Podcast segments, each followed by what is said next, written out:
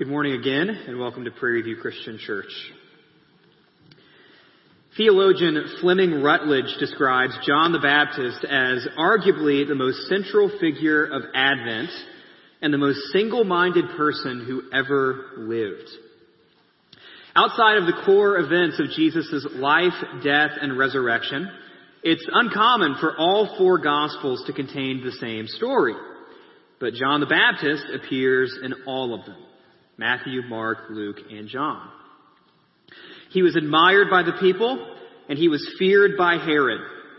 Outside of Jesus, John the Baptist's death gets more attention than any other death in the New Testament. Jesus himself stressed the significance of John the Baptist's life and ministry, arguing that at least from a human perspective, John the Baptist was the greatest man who ever lived. And yet we don't usually pay much attention to John the Baptist. And that's partly because, and I say this with all due respect, that John the Baptist was kind of a weirdo. He lived in the woods. He wore ugly and uncomfortable clothes, ate bugs, and preached fire and brimstone. You could describe John the Baptist as a firebrand, an activist, a doomsday prophet, and a shock jock all rolled into one. If many people would have considered him a freak back then, how many of us would consider him a freak today? If John the Baptist were still around, I doubt many churches would consider employing him. You probably wouldn't hire him to babysit your kids. His words wouldn't work well on a Christmas card. You can picture a Christmas card. Merry Christmas, you brood of vipers. Who told you to flee from the wrath to come? Happy holidays. By the way, this is what I want for Christmas. I don't know. I couldn't think of anything. I don't write Christmas cards. So the question is, why does John the Baptist get so much attention at Advent? Why do the writers of the four Gospels, and even Jesus himself, think so highly of John the Baptist? What makes him so special? Why did people listen to him back then, and why should we still listen to him today? Well, I propose that this rugged, controversial, in-your-face preacher actually has a lot to teach us today. And that we must seek to understand him if we hope to understand Advent. So open up to Luke chapter 1 verse 5. Feel free to use the Bibles here if you didn't bring one and take a Bible home if you don't own one. But before we read, let's pray. Father, again, thank you for this morning. Thank you for this time that we have together. Thank you for people like John the Baptist, the figures in Scripture that you use to accomplish your purposes, these people that we read about. Father, I pray that you be with us this morning as we read more about John the Baptist. But I also pray that we would see how John the Baptist points to your son, Jesus Christ. I think John the Baptist himself would probably not like a sermon that was all about him and didn't point our eyes to Christ. That's the whole reason that he lived. And so, Father, I pray that we would look to your Son, Jesus Christ, today as we read about John the Baptist. Thank you for this church. Thank you for these brothers and sisters in Christ. Thank you for the guests that are among us. I pray that we would be welcoming and hospitable to them. And I pray that our worship today would be honoring to you and building up for us. We ask this all in your Son's name. Amen. Well, last week we introduced Advent, this churchy sounding word for Christmas that doesn't get used very much these days, even amongst Christians. The word Advent means arrival or appearance. We read from Malachi chapters 3 and 4 the final book of the Old Testament, where God promises his people that someday a messenger will come in the spirit and power of Elijah, and that after that messenger comes, the day of the Lord will come shortly after. And that day of the Lord was something that God's people looked forward to. It was a day of cleansing and justice, forgiveness, and victory for God's people. It wasn't a day that they feared. It wasn't a day that they dreaded. It was a day that they anxiously awaited. But then we also discussed where we fall on God's timeline of redemption. We live in this time between. And we say that because we live after Jesus' first arrival in the humble surroundings of Bethlehem, and yet we're still waiting for Jesus' second arrival in power and glory for all the world to see. So in this time between, in a sense, the wait is already over. The Savior of the world has come. In a sense, the powers of Satan, sin, and death have already been defeated. In a sense, the light of God's presence has already shone in our dark, cold, and fallen world. But then, in another sense, in this time between, we're still waiting because Jesus hasn't returned yet. In another sense, we still see Satan, sin, and death wreaking havoc in our lives. In another sense, our world is still just as dark and cold and fallen as it was before. So here we are, stuck in the middle in this time between. And that's why at Advent we look back to the manger where Jesus arrived 2,000 years ago and look forward to the clouds where he'll come again. We're still waiting for the day of the Lord, patiently and confidently, knowing that when God calls his people to wait on him, he never lets them down. And he won't let us down. But before we get to Jesus' birth in the story of Advent, the Christmas story, we encounter somebody else. It all starts with a husband and wife named Zechariah and Elizabeth. They're an upstanding, righteous old couple, but they have one big weakness. In a society that valued children far more than ours, they were childless. Now that was not by choice. It was a form of suffering for both of them. Some people may have presumptuously considered their lack of a child proof that they were guilty of some hidden sin, or proof that they were cursed by God. But it's through this unlikely couple, Zechariah and Elizabeth, that God would fulfill the promise he made at the end of the Old Testament. It's their son who would be the beginning of the good news. So reading in Luke chapter 1, starting in verse 5. In the days of Herod, king of Judea, there was a priest named Zechariah of the division of Abijah. And he had a wife from the daughters of Aaron, and her name was Elizabeth. And they were both righteous before God, walking blamelessly in all the commandments and statutes of the Lord. But they had no child, because Elizabeth was barren, and both were advanced in years. Now while he was serving as priest before God when his division was on duty, According to the custom of the priesthood, he was chosen by lot to enter the temple of the Lord and burn incense. And the whole multitude of the people were praying outside at the hour of incense. And there appeared to him an angel of the Lord standing on the right side of the altar of incense. And Zechariah was troubled when he saw him, and fear fell upon him.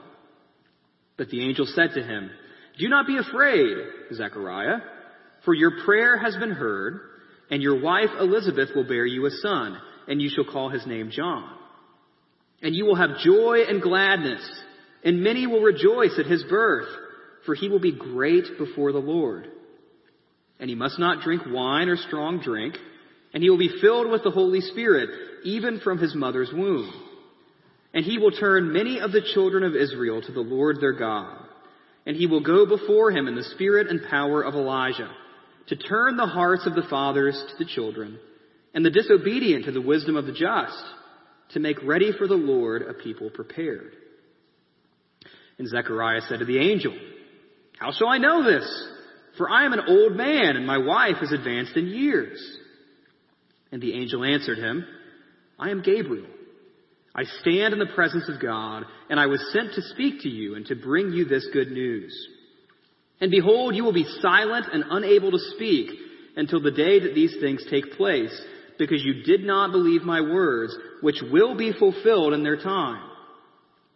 And the people were waiting for Zechariah, and they were wondering at his delay in the temple. And when he came out, he was unable to speak to them. And they realized that he had seen a vision in the temple. And he kept making signs to them, but remained mute. And when his time of service was ended, he went to his home. After these days, his wife Elizabeth conceived, and for five months she kept herself hidden, saying, Thus the Lord has done for me in the days when he looked on me, to take away my reproach among people. So one evening, while Zechariah stands in the temple doing his priestly duties, he hears a message from God. And as we mentioned last week, this was after some 400 years of silence. Generations had passed since the last prophet spoke. So when Zechariah sees an angel, when he hears a message, it's safe to assume that he's all ears. This angel Gabriel tells Zechariah that he and Elizabeth will have a son. Now before you think that's too crazy, keep in mind that it's not the first time that God gave two old people a baby. Abraham and Sarah had a similar experience in the book of Genesis. But this unexpected pregnancy doesn't come without a catch. This won't be just another baby for Zechariah and Elizabeth to love and brag about and raise. This baby is not just for their own personal enjoyment. This baby is set apart for a unique role in God's story of salvation. The baby's name, John, means God is gracious. And his calling is that of the messenger that Malachi talked about so long ago the second Elijah, preparing the way of the Lord. Now, understandably, Zechariah is overwhelmed. You probably would be too. He asks for a sign to prove that this will really come to pass. But Gabriel knows that deep down, Zechariah doubts. So Gabriel gives him a sign, all right. But the sign is also a form of judgment. Zechariah will be unable to speak until the baby comes. He'll have plenty of time to sit and think about what God is doing. Plenty of time to learn his lesson. So when Zechariah comes out of the temple, everyone around knows that something strange has happened, but they don't know what. Sure enough, Elizabeth responds with joy and faith when she realizes what God has done for her when she conceives. And then sure enough, as these things go, around nine months later, that baby is born. Instead of taking the traditional route of giving him his father's name, the baby is named John, just like Gabriel said. And as soon as that baby is named, Zechariah can speak again. The first words out of his mouth are words not of anger, not of frustration, but worship. And his words are a great summary of who John will be. Luke chapter 1 verse 76. And you child will be called prophet of the Most High, for you will go before the Lord to prepare his ways, to give knowledge of salvation to his people and the forgiveness of their sins, because of the tender mercy of our God, whereby the sunrise shall visit us from on high, to give light to those who sit in darkness and in the shadow of death, to guide our feet into the way of peace. So from the very get-go, we know that John will be different. His birth is a miracle. He'll be filled with the Holy Spirit. He's the messenger that God's people have been eagerly expecting for 400 years. That's a lot of pressure to put on this kid, don't you think? That's a lot of pressure to put on his parents. Will John prove to be up to the task? We pick up in Luke chapter 3, starting in verse 1. In the fifteenth year of the reign of Tiberius Caesar, Pontius Pilate being governor of Judea, and Herod being tetrarch of Galilee, and his brother Philip, tetrarch of the region of Iturea and Trachonitis, and Lysanias, tetrarch of Abilene, during the high priesthood of Annas and Caiaphas, the word of God came to John, the son of Zechariah, in the wilderness. One thing I find interesting about these two verses, Luke chapter 3 verses 1 and 2, is that you see these names of these high profile, incredibly powerful people.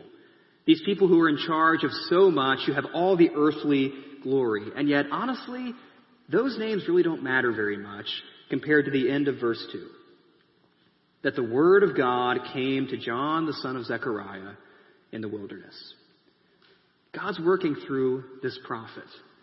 Not these rulers, not these kings, not these powerful figures with titles and authority. He's working through John the Baptist. Verse 3. And he went into all the region around the Jordan, proclaiming a baptism of repentance for the forgiveness of sins. As it is written in the book of the words of Isaiah the prophet, the voice of one crying in the wilderness, prepare the way of the Lord, make his path straight. Every valley shall be filled, and every mountain and hill shall be made low, and the crooked shall become straight, and the rough places shall become level ways, and all flesh shall see the salvation of God.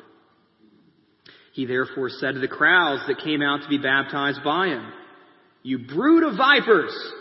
Who warned you to flee from the wrath to come? Bear fruits in keeping with repentance. And do not begin to say to yourselves, we have Abraham as our father. For I tell you, God is able from these stones to raise up children for Abraham. Even now the axe is laid to the root of the trees. Every tree, therefore, that does not bear good fruit is cut down and thrown into the fire.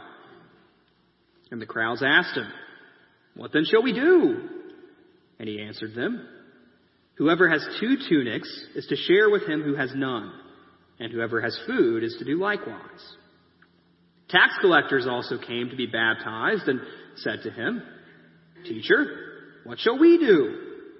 And he said to them, Collect no more than you are authorized to do. Soldiers also asked him, And we, what shall we do?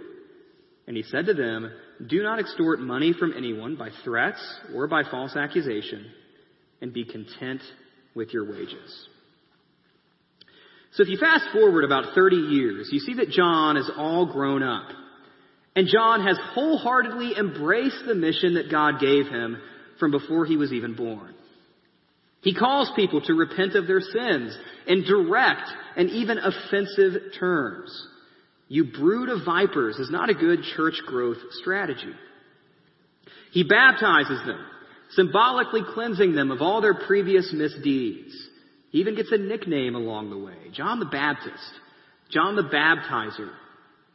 He challenges them to bear fruit of holiness, rather than just arrogantly assuming that God will turn a blind eye to their wickedness because of what family they came from. And he warns them of God's coming judgment if they don't heed his words. The axe is laid at the fruit, at the root of the trees. In other words, John the Baptist is not embarrassed about his expectations.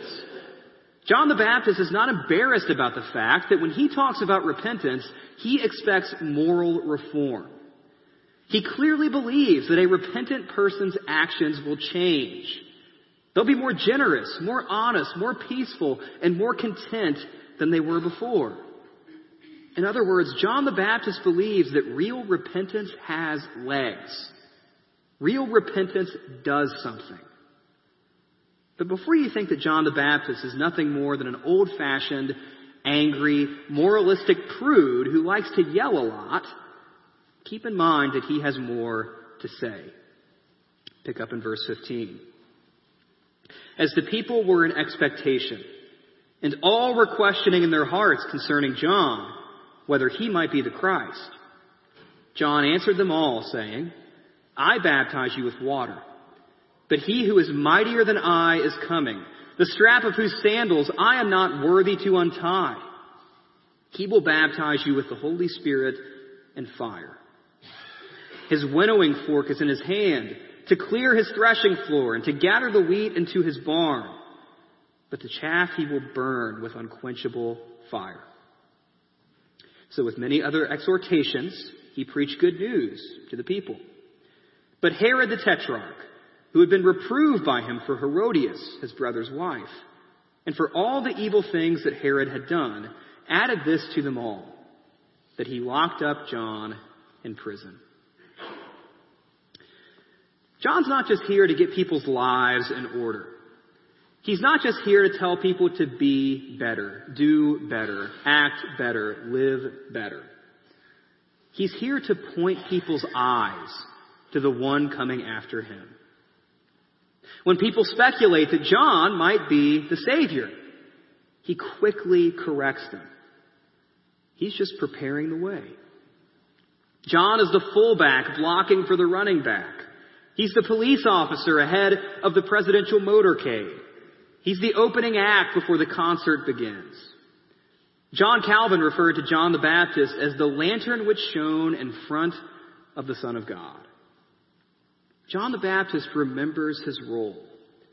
And he announces that the one coming after him, the Lord, has a greater power, a greater baptism, and a greater authority than he could ever even pretend to have.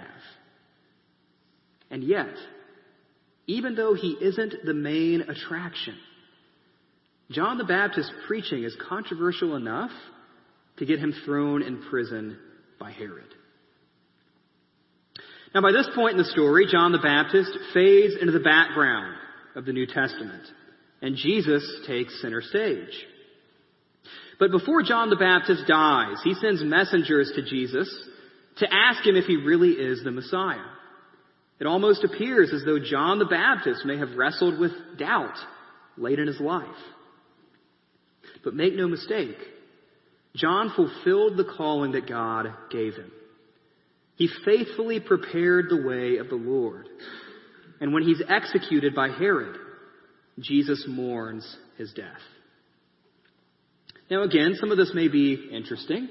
It's all well and good to know your Bible a little bit better and maybe know more about John the Baptist. But why is he still important today? Sure, he came. He did his job admirably.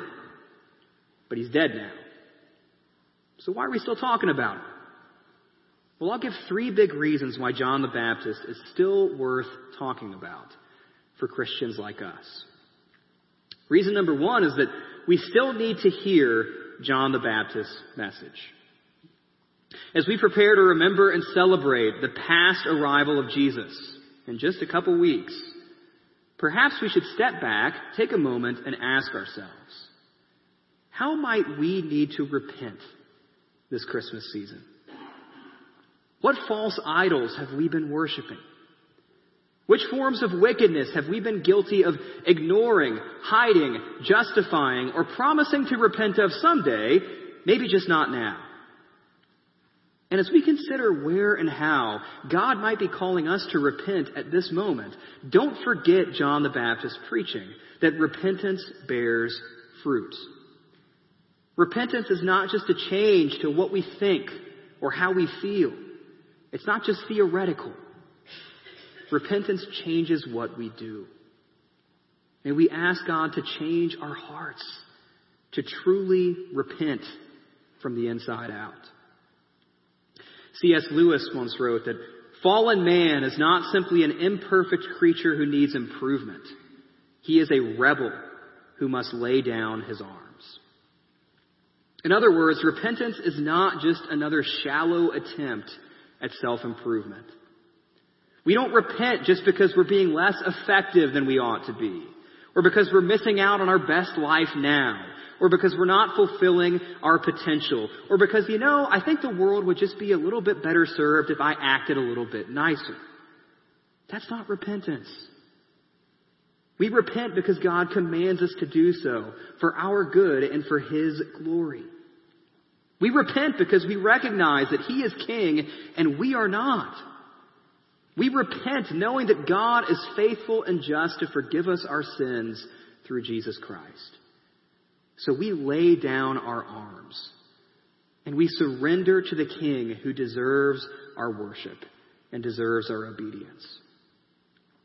And again, God is gracious to help us in this. The Holy Spirit can make the rocky sins of our lives flat. He can make the crooked desires of our hearts straight that we might be prepared for the Lord's arrival. So that's reason number one.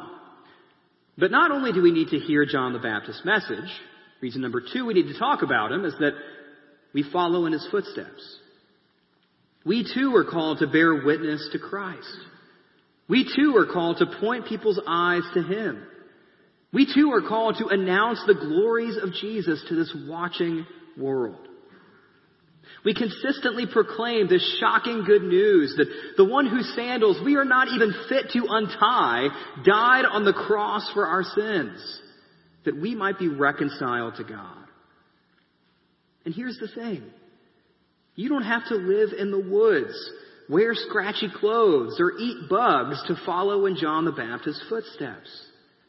A prayer in the break room can point your coworker's eyes to Christ. A Bible in your backpack can point your classmates' eyes to Jesus. A cross on your Christmas tree can point your family's eyes to Christ as well. We are called to bear witness to Jesus the same way John the Baptist did. Now, late in John the Baptist's ministry, some of his disciples worried that people were leaving him to follow Jesus instead. He was losing numbers. But this didn't seem to bother John at all. He had embraced his role to become less in order that Jesus might become greater. John the Baptist never put himself in the spotlight. John the Baptist was the spotlight, directing people's gaze to Jesus. May the same be true of us. So we still need John the Baptist's message. We follow in John the Baptist's footsteps. But then last but not least, reason number three we listen to him today is that we're called to share John's joy.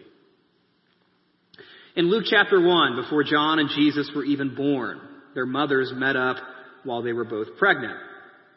And Elizabeth is amazed that as soon as Mary enters the room, John starts kicking.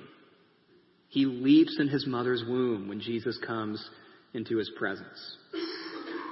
Now, did John understand what was happening then in his prenatal form?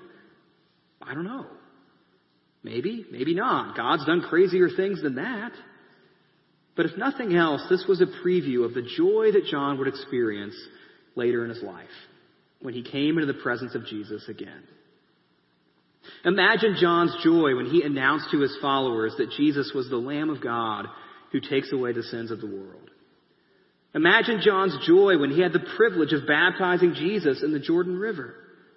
Imagine John's joy when he sat in prison, suffering and second guessing, but then those messengers that he sent to Jesus came back and reassured him that yes, he really is the one we've been waiting for.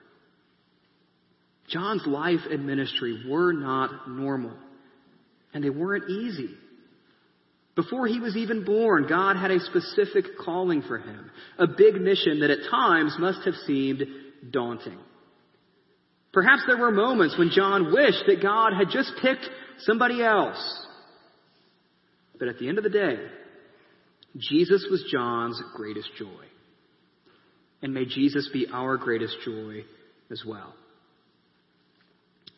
Recently, I've been reading the book of Exodus, and one of the words that appears more than once in that book is consecrate. In Exodus 13, right when the action really gets going, the Israelites are being led out of Egypt, the Red Sea is about to be parted, Pharaoh's army is about to be defeated. Right at that moment, God tells Moses that all the firstborn of Israel should be consecrated to him. It happens again in Exodus chapter 19 when God tells the people to consecrate themselves before he gives Moses the law. Joshua tells the people to consecrate themselves before they enter the promised land. Samuel tells David's family to consecrate themselves right before David is anointed king. To consecrate something means to set it apart from other things, to dedicate it to holiness. And in the Old Testament, consecration tends to happen right before God does something very, very important. John the Baptist's ministry was, in a roundabout way, a ministry of consecration. God was about to do something big. And John's job was to prepare the people for it. He was calling people to set themselves apart for God, to dedicate themselves to holiness and preparation for Jesus' arrival. Now, by God's grace and by the broken body and shed blood of Jesus, those of us who believe in Him as Savior and Lord have already been set apart for holiness. We've already been consecrated, both now and in eternity. But this Christmas season, may we examine ourselves and be sure that the ways of our hearts, minds, words, and deeds are prepared to remember the first coming of the Lord in the past, and that we're prepared to welcome him again in the future. May we consecrate ourselves the way John the Baptist called us to, because God is about to do something big. On top of that, may we look at John the Baptist and be inspired and encouraged to point people's eyes to Christ, to find our joy in Christ above all else, and to leave the sins behind that leave us unprepared for Christ to return.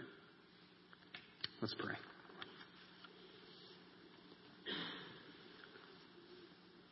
Father, again, thank you for this morning.